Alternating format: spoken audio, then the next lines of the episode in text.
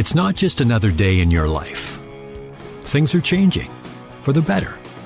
At Comcast, we see those changes and we're thinking about how we use technology today to live, work, learn, and play. And we're building for the future now, so we're better prepared for the wants and needs of tomorrow. That's why Comcast is rolling out multi-gig internet speeds to more than 50 million homes and businesses before the end of 2025, making our already industry-leading network even faster, smarter, greener, and more reliable. Over the decades, Comcast has been your partner, working hard to serve your community, and will continue to be your partner. We're expanding our gigabits so you can enjoy the tiny bits that matter most. It's Not Your Fault is a podcast for parents, caregivers, and young people navigating the world and its challenges. Here's your host, Brandon Jones.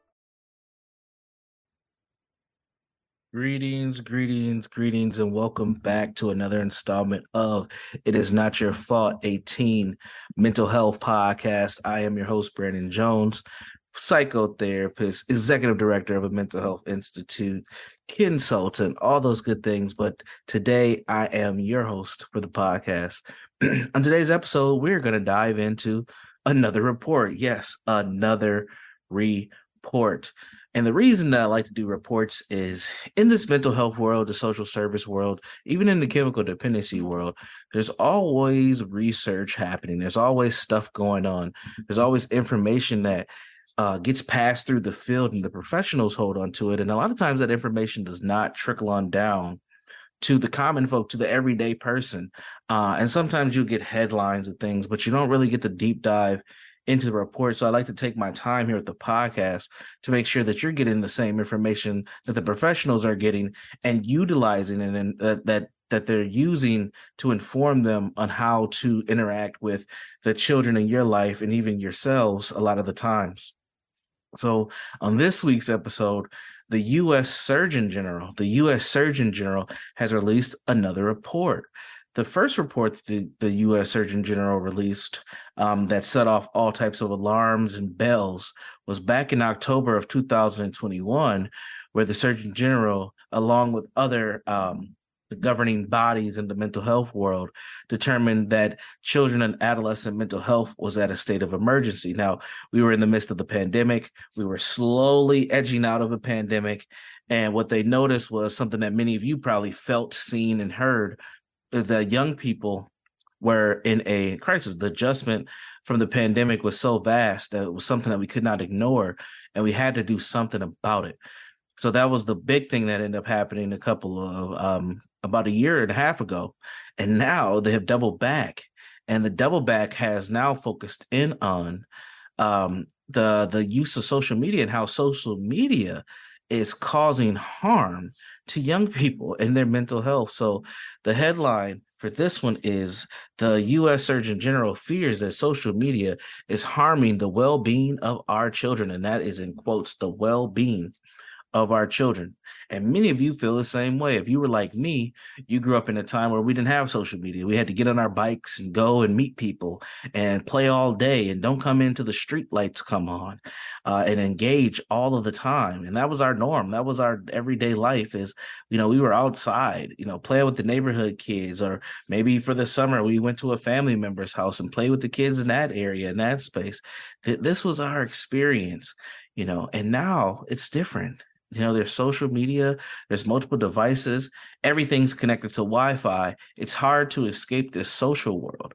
Um, you know i know one thing that's really got parents up in a roar and terrified is this metaverse thing. It's like what what is this? Are we talking about my kids are in a environment that is completely virtual in real life? You know even the oculus the thing that uh, people are putting over their heads and they have their eyes covered and then it's like ultra virtual reality um that's scary to people and it is it is the future it is actually the now i would say. The future is here and things are happening and it's not just star trek and you know weird stuff that we thought we've seen in star wars anymore and you know, we are in this space and in this place today and we have to understand that but we also need to not fear it 100% but understand how to help our kids navigate it to the best of their ability and then how do we navigate it to the best of our ability? And that's what we'll be discussing on today's podcast. Uh, i'm gonna give some tips as usual and i'm gonna tell two stories because it really highlights the difference in what we see and it highlights what's happening and what's going on in the lives of kids. So the first story i'm gonna tell you is something interesting happened. It's it's gonna have to deal with, with me living in two different environments. Uh, so I lived in a suburb of many of uh, St. Paul here in the Twin Cities of Minnesota um, since 2015. And I remember when we moved in, there weren't a lot of kids, but over time, kids have come in, and um, kids have uh, kind of grown up and developed in this area. And I, I remember at the beginning of the school years, it's two school years ago, um, my kids were both riding a bus together. So both of my kids were finally old enough where they both had to ride the bus. Uh, for the longest time, one kid would have to get dropped off. One kid wanted to ride the bus because the other kid was too young to ride the bus. Anyway, long story short, uh, they both were riding the bus. They were so excited. I remember dropping them off at the bus stop. And I remember um, I dropped them off at their bus stop, and then uh, I had to get gas. I had to get gas, so I dropped them off. They got on their bus. They left. I went to the uh, local gas station, filled up my tank, and then came back home. And when I was coming back home, the older kids were at their bus, and there were about thirty teenagers. I don't know if they were in middle school or high school. There were some big kids though, so um, they were at their bus stop, and there were like thirty kids. And I'm like, holy cow, where'd all these teenagers come from? I'd never seen most of them. I've probably seen maybe about four of those kids uh, since I lived in that area, and they were all on the at the bus stop. And I remember just thinking, like, where the heck did all these kids come from? I've never seen these kids in the neighborhood. And I remember when I got home, I was like, do you know about this bus stop? Because I talked to my wife, and she was like, "Oh yeah, yeah, that's the uh for the local, you know, high school, middle school bus stop or whatever." And I was like, "Where'd all these kids come from?" There's like about 30, 35 kids there. And she said, "Well, think about it. Most of the time, they're probably in the house on some game, on social media, on their phones. They're not outside. Or if they play in any sports or any activities, they're gone. They're not at home. They're out doing those things. And then they come home later when those things are over. And I was like, wow, it just hit me right that moment. Like, yeah, that is the experience that many teenagers have. They're out and about. Maybe they have jobs. Maybe they're working. Maybe they, um, you know, they're in some sport or some activity, or they're at home on a video game or on their phone, or they're doing their thing on a screen. And boom, they're not really outside. I only see the little kids when I take my kids to the park and stuff uh, that is so different than how we grew up. You know, kids were just kids. We were everywhere. We could play. We could free roam. We could go places. I remember when I was a teenager, man, I was at the mall on my, I was on the bus. You know, I was downtown in the Twin Cities. You know, I was buying things. I was able to buy stuff. Like just go in a store. No, didn't have to worry about nothing. Just buy whatever I wanted. Then you know, go on, live my life. Hop on a bike. Hop on a skateboard. Do whatever. And, and there were one point in time in my life, I was a little younger. I used to just rollerblade all over the place. Literally, I'd be in stores with rollerblades on. Um, that was when I was really young, like you know, nine, ten years old. So you know th- this is a different world that we're in and we can't be afraid of this world uh, that's going on but it brings me to a newer story. So recently this actually happened just a few days ago. Um i i had i've moved. In the last uh, two months i've moved to a new home uh, and recently i had a conversation with my seven year old daughter. She's the middle child and she wakes up early. She was an early bird. Um, she tip me and her are typically up early in the morning, having our little early morning chats like an old couple. And uh, she um she came and crawled in bed because she beat me out of bed to this time. And we're just talking. I was like, "How do you like the new house? How are, how are things?" She's like, "I don't like the new house. I love it. It's amazing." And I was like, "Oh, okay, that's cool. That's cool." I was like, "What do you like about it?" And she paused for a second, and her answer was, it's quiet. and I was just like, what does that mean? It's just like, it's quiet. She's like, I don't have to worry about anything here but bugs in my room. If there's a bug or something, then I have to worry. And I was like, wow, that was a pretty interesting answer. And I had to process what is she really saying? What is this seven year old telling me about how she's perceiving this new environment that we live in? And what she's saying is her her level of fear is reduced. Her level of fear is not something that's you know a huge concern for her. Like their biggest fear is like there's a spider in her room or a centipede or something. Like there's not her biggest fear isn't that you know somebody may harm her, attack her in her environment. And it made me think like, man, th- this seven year old girl already has this concept about how important her environment is to how she feels. How many people are in environments that one don't give them that freedom to feel comfortable and safe enough? And two, what is that doing to their mental and emotional health? And they're not even aware of it because it's like a fish in water. They're so used to it. So I bring that up to talk about how important our environments is are because I think the social media piece is one an escape for some people, and two, it's part where we are in society and people are just adjusting into that space to the much to the best of our ability. But without that human connection, that human factor, we can get lost either way. I think it's important for us to understand that when young people are developing, their brains are growing, they're going through their stages of development. Social media is a space that they will be in because that's where we are in society. But it's also a space that if we do not, as adults, help craft mold and make sure that they're thinking correctly in these spaces, that they will get lost and that their mental health will be in jeopardy because these spaces are not built for for uh, sustainability or self care or taking care of people. They're built for monetize, monetization and making sure that we're able to, you know, not, I shouldn't say we, but really these spaces are there to facilitate business. Let's just say it that way.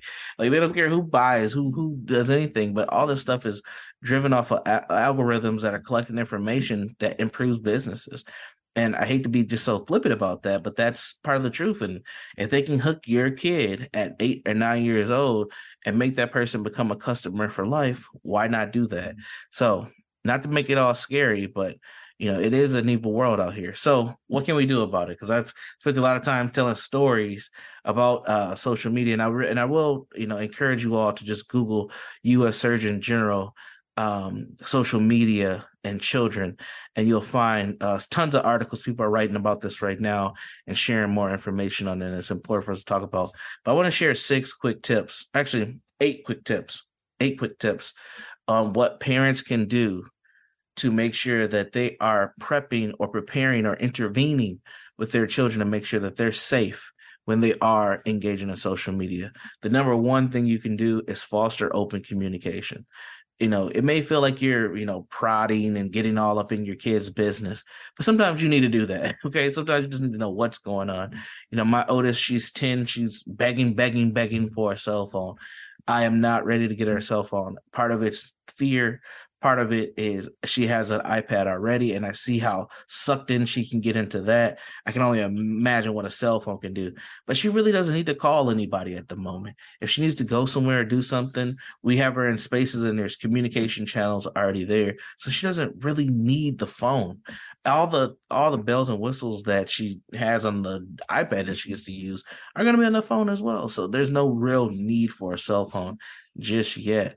But the social demand, the social requirement, the cool factor is starting to kick in. She has a couple of friends with their own cell phones and she wants to have one too. So that pressure is there, but we're not quite there yet. I told her when she turns 14, but think about it. So yeah, at least we had to be in the ninth grade, but that may change. You know, I might get a year or two down the road and boom, you know she's already have a phone and you know she's only 12 years old or whatever so but she's 10 now and you know we foster open communication in our home and i try to you know try to monitor those things to the best of my ability so that's the first thing Number two thing that you can do is educate yourself. There are so many different social media channels that kids use that adults have no idea about. It's not just TikTok and Snapchat that the kids are using. There's other things as well. There's other apps that kids are using. So educate yourself and then educate yourself about the things that you have approved for them to use. Um, one example I like to use is that my kids do not have TikTok. None of my kids have a TikTok account or TikTok app downloaded on any device that they can have access to. But guess what? They under they know every TikTok dance, every TikTok song that's popular. They know TikTok personalities and influencers because those videos from TikTok get put on other platforms. And I know that. So I have to monitor what they're looking at. So even if you don't think your kids have access to a particular application, doesn't mean that they don't, because they definitely do. Um, the next thing is uh, set limits and boundaries. You know, my kids are not allowed to chat with anybody, even if they're on a game that has a chat feature. They cannot chat with anyone, and if we catch them chatting, then their uh, one the chats get deleted, and two their device can get taken away. So you probably hear my little one yelling, "Dad, dad, dad!" She hears me recording the podcast right now. Uh, number four, encourage a balanced lifestyle. Don't just let your kids stay stuck on the screens. Get them out of the house. Force them out of the house. Uh, use the device as a parameter for them to get out of the house. Like you can get your iPad back if you go outside for two hours. You got to force them to have a balanced lifestyle and not just be stuck on the screen. Uh, number five, teach critical thinking skills. This is very important for adolescents. Adolescents can they have that that enough freedom and independence to make decisions, so they have to be able to critically think and use a lot of rationale to make sure they're making the best choice for themselves, where there's no harm being done. Uh, number six, encourage positive online connection um, a lot of kids who struggle with mental health things online are in spaces and places they probably shouldn't be whether those places are places where there's a lot of uh, threatening or teasing happening, or maybe they're just uh, engaging in content that's not the healthiest for them. So you want to make sure that they're, you know, getting out of those spaces as much as possible. Number seven, you got to be a positive role model. You can't tell your kids to do one thing and you're there scrolling and you got what we call scroliosis where you can't stop. And you have a condition where you're on the phone just as much as anybody else. So you have to, you know, model and practice what you preach at the end of the day. And then number eight, and I always say this and I always share this on the podcast because this is a teen mental health podcast. Seek professional help when necessary. There are some groups out there that do help parents and have resources around engaging children with mental health concerns. And one group that I want to share with you all today is um, Screen Less, Talk More. Screen Less, Talk More.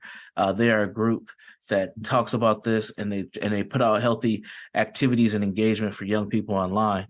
Um, so definitely check them out uh, and definitely check us out. So that's going to wrap up the podcast today. I hopefully we're able to share some information with you. And again check out that report from the u.s surgeon general. That report is going to highlight some key information in there about the impacts on you know depression with teens anxiety all these different things. So just know that this is happening. It's not going to change, but I don't want parents to be so fearful that they don't allow their children to be connected at all. I don't think that's the smartest move. We'll talk about this yet again at another time on the podcast. But until then, make sure you check us out in a few different places. First, you can check me out on my website, www.jegna.org. That's jegna.org. Or you can check us out at shaletta makes me ShalettaMakesMeLaugh.com. That's shaletta makes me ShalettaMakesMeLaugh.com. And always check us out on Facebook in the Facebook group for It Is Not Your Fault podcast. And until next time, friends, take care of yourself. It might not be your fault, but it may be your opportunity to help a young person who's in your life. Until next time, take care. Peace. To check out previous episodes of It's Not Your Fault or to learn more about Brandon Jones, log on to ShalettaMakesMeLaugh.com. Hi, I'm Shaletta Brundage. I'm a media personality, podcaster, and a business owner. But my most important role is mom. Three of my beautiful kids have been diagnosed with autism spectrum disorder. When I didn't know who to trust or where to turn, I found ACRA. ACRA provides home care services to families all over Minnesota the care is not one size fits all. They know each one of my kids is unique. They listen to what resources we needed and what's best for our family. I've seen my kids grow and thrive with ACRA's in home care. While autism is the most common diagnosis among ACRA clients, ACRA offers personalized in home care services for people with disabilities, chronic illnesses, behavioral diagnosis, and mental illness. They work with children, adolescents, and older folks too. Find out more about ACRA at their website, acrahomecare.org. ACRA helps me provide my kids with a better quality of life. They can do it for your family too. When I walked across that stage at my high school graduation, I was excited, but confused about my next step. Then I walked through the doors at Dougherty Family College. Dougherty Family College is part of the University of St. Thomas. It's a two year college that lets you earn an associate's degree and puts you on a path to your bachelor's degree. Classes are small, so I have a personal relationship with professors committed to my success. Like the name says, they treat us like family. They call us scholars because they believe we could do anything we put our minds to. They set us up for excellence with free tutoring, and that's not the only thing that's free laptops, books, even breakfast and lunch, and bus fare. That's part of the package here at Dougherty Family College. It's even free to apply.